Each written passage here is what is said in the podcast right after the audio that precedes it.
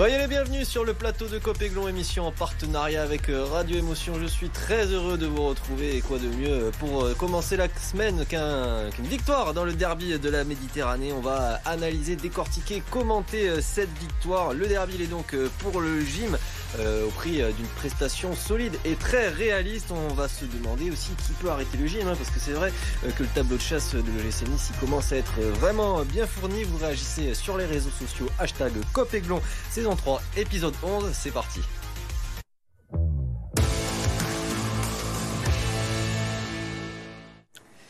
Et pour m'accompagner autour de la table, il est de retour notre consultant vedette et supporter de l'OGC Nice, titulaire indiscutable. Alric, comment ça va? Bonsoir Corentin, bonsoir à tous. Ça va très bien, je suis très content. Chaque fois que je reviens, il y a victoire, c'est cool. Ouais, bah cette saison, on, commence à. On, est, bien. pas mal, hein. pour l'instant, on n'a pas des prix On va pas s'enflammer, quoi que si un petit peu, mais on est bien.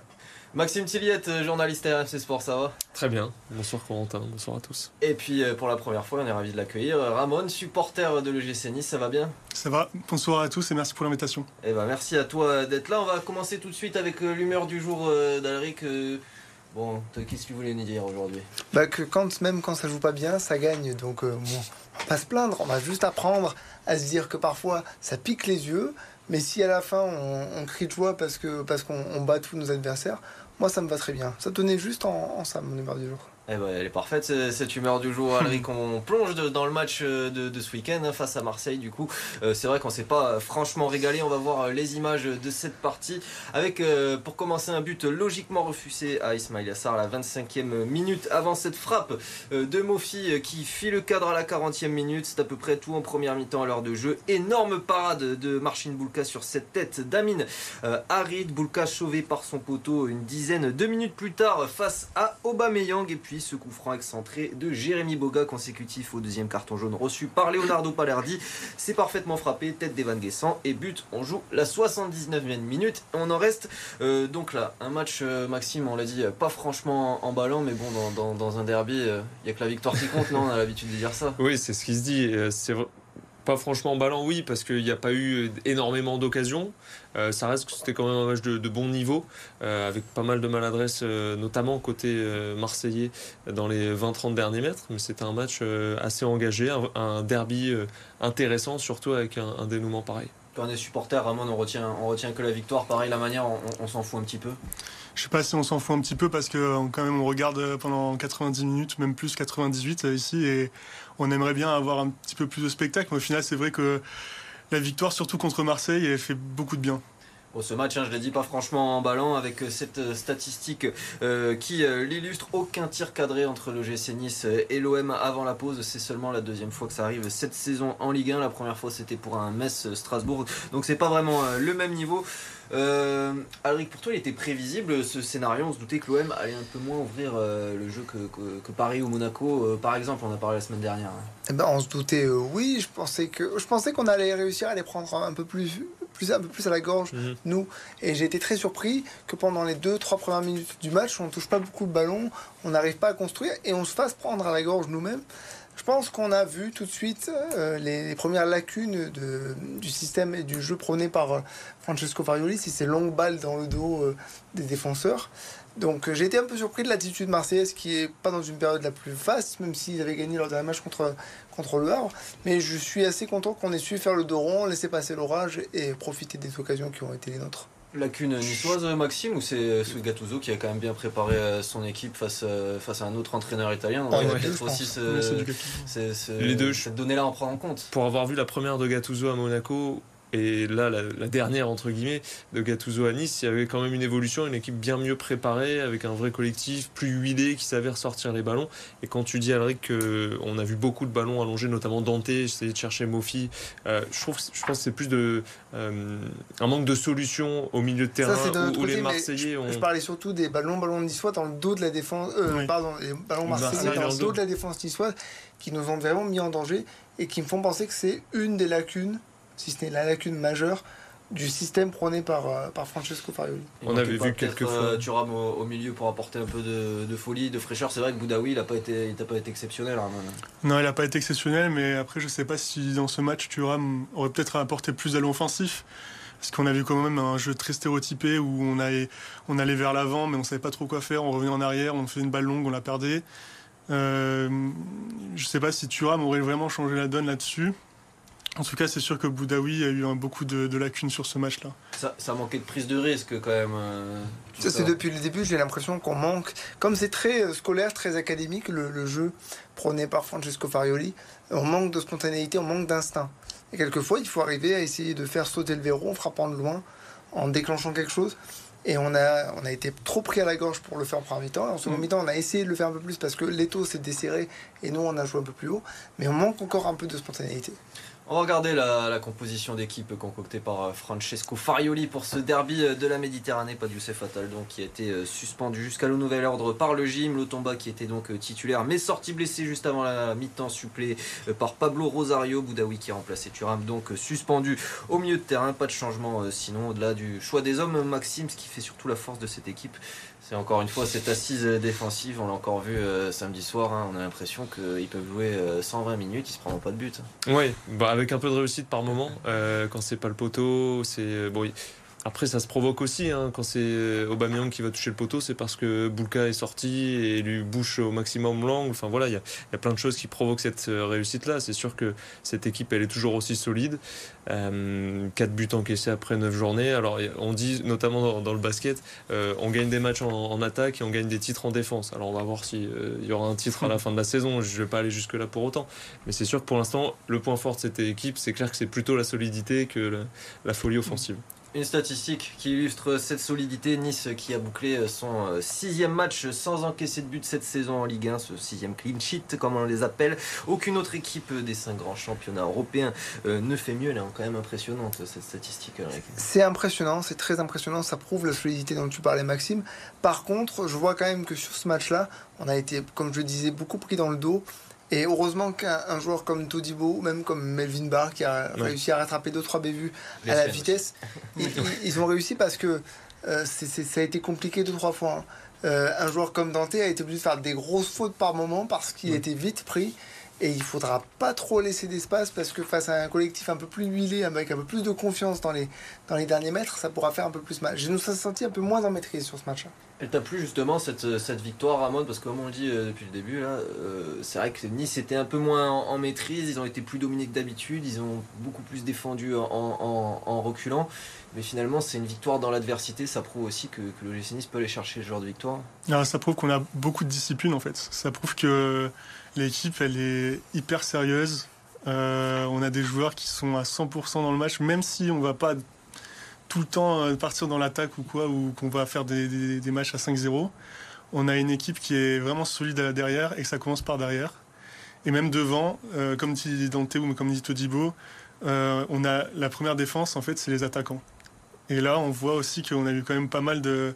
Avec la board ou avec, ou avec même Mofi, des fois, en défense, on arrive à avoir cette première, cette première ligne-là qui permet des victoires à la fin et réaliste hein, cette équipe euh, de l'OGC Nice. je crois que c'est la troisième fois que, que, Nice gagne sur le score d'un zéro en, quatre matchs. Ouais, bah, il y avait cette victoire à Metz déjà où on était resté un petit peu sur notre fin. Euh, là, bon, c'est un derby, c'est pas la même adversité aussi, mais euh, c'est vrai que c'est une victoire à 1-0 où tu t'es pas tu t'es créé moins d'occasions que ton adversaire, mais euh, tu as su être décisif. Et sur ces matchs ultra équilibrés, parce que si vous regardez les feuilles de statistiques, le ratio est excellent C'était ultra équilibré sur toutes les, lignes tu sais faire la différence sur un coup de pied arrêté, tant mieux. Faut, faut ça faisait longtemps qu'on n'avait pas marqué sur un coup de pied arrêté. Oui, c'est vraiment, je connais pas la stat, mais euh, ça faisait très longtemps qu'on n'avait pas marqué sur un. De la tête. Il me semble que le dernier c'était Mofi sur corner euh, à Nantes. Si, je dis pas, si, je dis pas de bêtises, voilà. Euh, justement, les hommes, on va se concentrer sur eux. On passe tout de suite au top flop.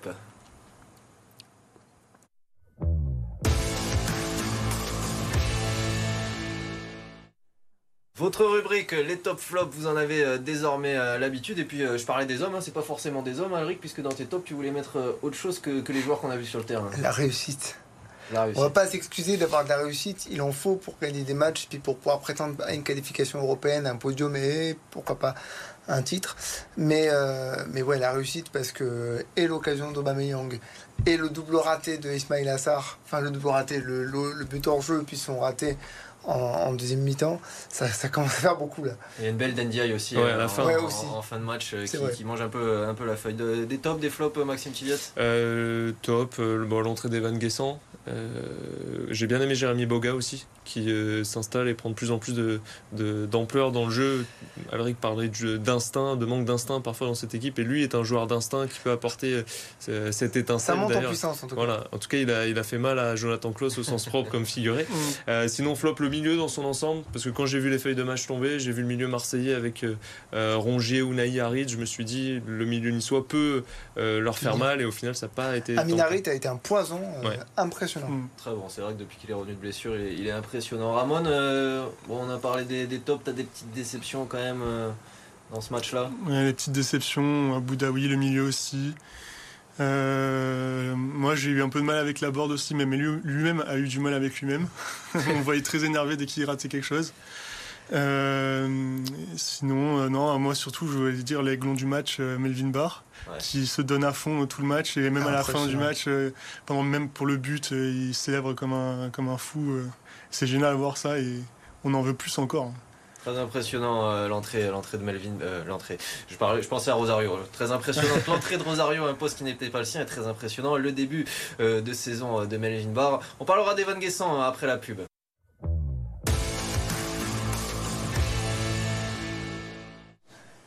De retour sur le plateau de Copéglon, émission en partenariat avec euh, Radio Émotion. On continue euh, d'analyser cette très belle victoire face à l'Olympique de Marseille euh, samedi soir et on va se concentrer sur un homme, le buteur Evan Guessant. Tout de suite, c'est le focus.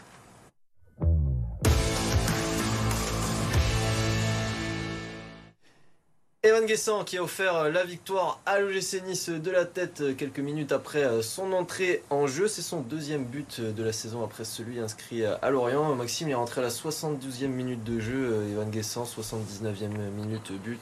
Impact immédiat. Et puis euh, au-delà du but dans le jeu, c'était aussi un, bel apport. Hein. Mais on le disait déjà ces dernières semaines quand on parlait le débat Mofi qui revenait euh, euh, régulièrement. Et on notait qu'il rentrait parfois de plus, en, de plus en plus tôt dans les rencontres, Evan Guessant. Donc Farioli lui fait confiance. Et c'est vrai qu'il pèse, il a un impact, il peut jouer à droite, il peut jouer en neuf, il peut remporter ses duels de la tête euh, dans, dans la surface de réparation, donc il a un réel impact. Et c'est vrai que c'est intéressant d'avoir un deuxième neuf qui peut faire mal comme ça. C'est justement c'est un deuxième neuf euh, doublure ou euh, numéro 1 bis pour toi Alric? C'est bah, plus qu'une doublure, Evan Guessant? Pour l'instant, c'est une doublure parce que bah, Mofi, il est là, il a son statut. Mm.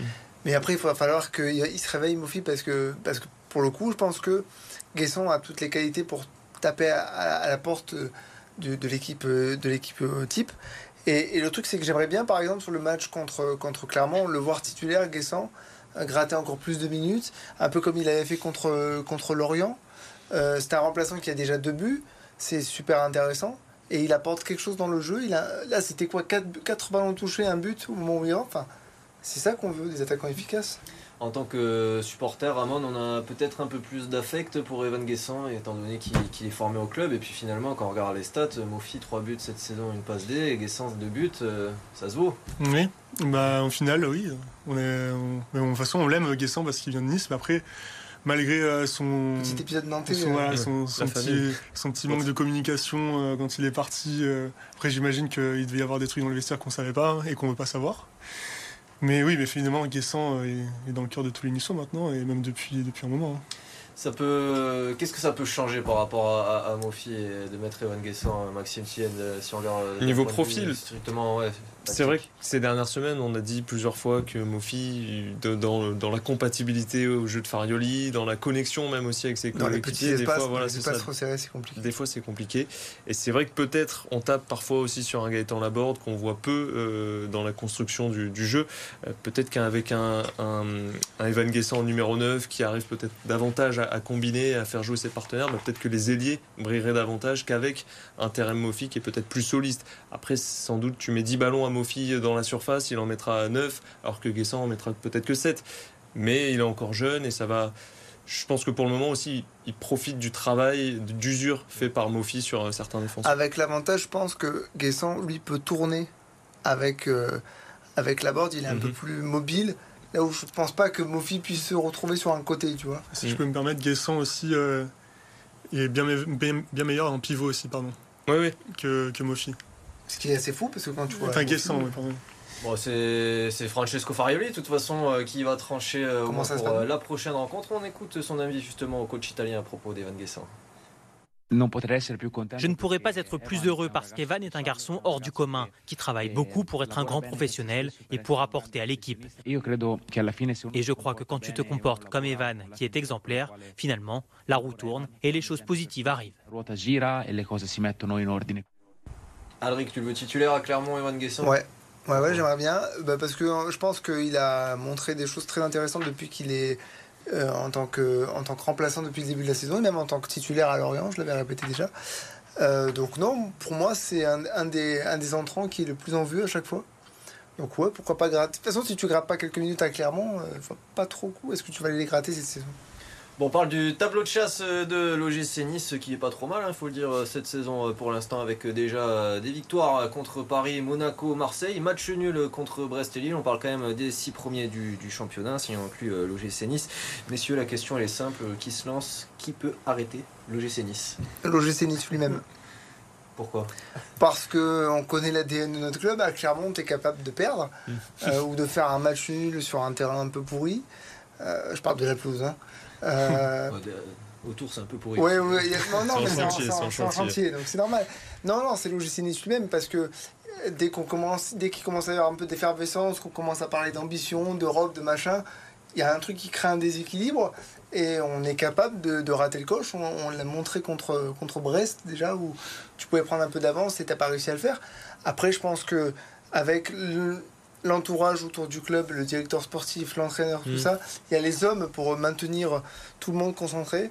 Donc il n'y a pas de raison que ça se passe mal. Mais attention parce que je mm. pense qu'on on est nos propres ennemis. Maxime, avec ses, très bons résultats, et puis on l'a vu déjà, les, des gros adversaires jouer, ça va être de plus en plus euh, difficile, ou au contraire, le fait d'avoir joué les gros, et ben, ça, aide aussi à, travailler sur, sur ce qui va pas? Ça va être de plus en plus. Oui, ça va aider forcément sur ce qui va pas, mais ça va être de plus en plus difficile parce que tu vas être encore plus attendu, c'est certain. Euh, on savait que Nice pouvait faire tomber les gros, maintenant il faut confirmer face à ces équipes plus resserré, plus compact. Je pense qu'à Clermont, il y aura quand même de l'espace parce que c'est une équipe qui, malgré sa position au classement, joue beaucoup et donc laisse de l'espace. Peut-être Mofi pourra en, profiter. Euh, après, euh, bon voilà, peut-être qu'Evan Guessant pourra tirer son épingle du jeu aussi, euh, ce coup-là. Ils te font peur ces, matchs face aux petits, justement, Ramon. On sait que quand il n'y a pas d'espace, c'est un peu plus compliqué, notamment, on en parlait tout à l'heure pour Mofi, mais si pour, pour, pour toute l'équipe, le risque, c'est ces petites équipes Évidemment qu'ils font peur ces petits, euh, même si euh, c'est un peu péjoratif de dire qu'ils sont petits, comme ils sont en Ligue 1, euh, s'ils sont là, c'est pour rien. On a vu que, que les années précédentes, contre Dijon, on a eu du mal aussi. donc on peut avoir du mal aussi contre, contre Clermont.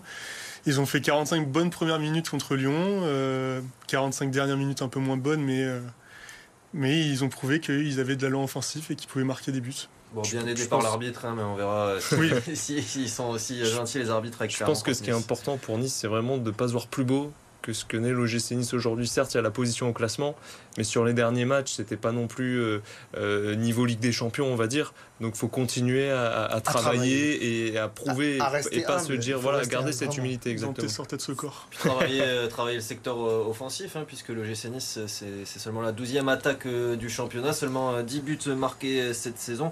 je parle pas forcément du match à Clermont, Alric, mais pour les matchs, on va dire face à ces petites équipes, en tout cas c'est mal classé il faut changer quelque chose, ou alors ne rien toucher. On sait que Francesco Farioli, il a sa structure, mais est-ce qu'il ne faut pas dynamiter un peu tout ça? Mais il faut dynamiter. Mais moi, c'est ce que je dis, à chaque fois que tu tombes contre un bloc bas qui va resserrer, il faut avoir un peu plus de spontanéité, il faut prendre du risque. Moi, j'en veux pas un joueur qui va tenter des frappes un peu mm. dans toutes les positions. À partir du moment où tu me montres que tu as envie de déclencher quelque chose, je trouve que faire trop de passes, essayer d'aller chercher la petite bête à chaque fois, et voir que ça passe pas et se dire ah bah ça passe pas et j'ai pas de solution, c'est là où il faut travailler. Et j'attends de toute façon euh, l'équipe de Farioli sur ces blocs bas, un peu comme contre Metz, où il faudra arriver à enclencher une dynamique, arriver à mettre 2, 3, 4 buts si, si la, l'opportunité se présente parce que 1-0 c'est cool, mais quand il faut soigner la différence de but quand même. On en reparle dans, quelques instants de, ce match face à Clermont. Tu parlais d'enclencher une dynamique. Il y en a qui ont enclenché une belle dynamique. C'est les joueurs euh, de la Roca Team. On parle de Monaco en basket. On voit tout de suite ça dans le sujet Roundup.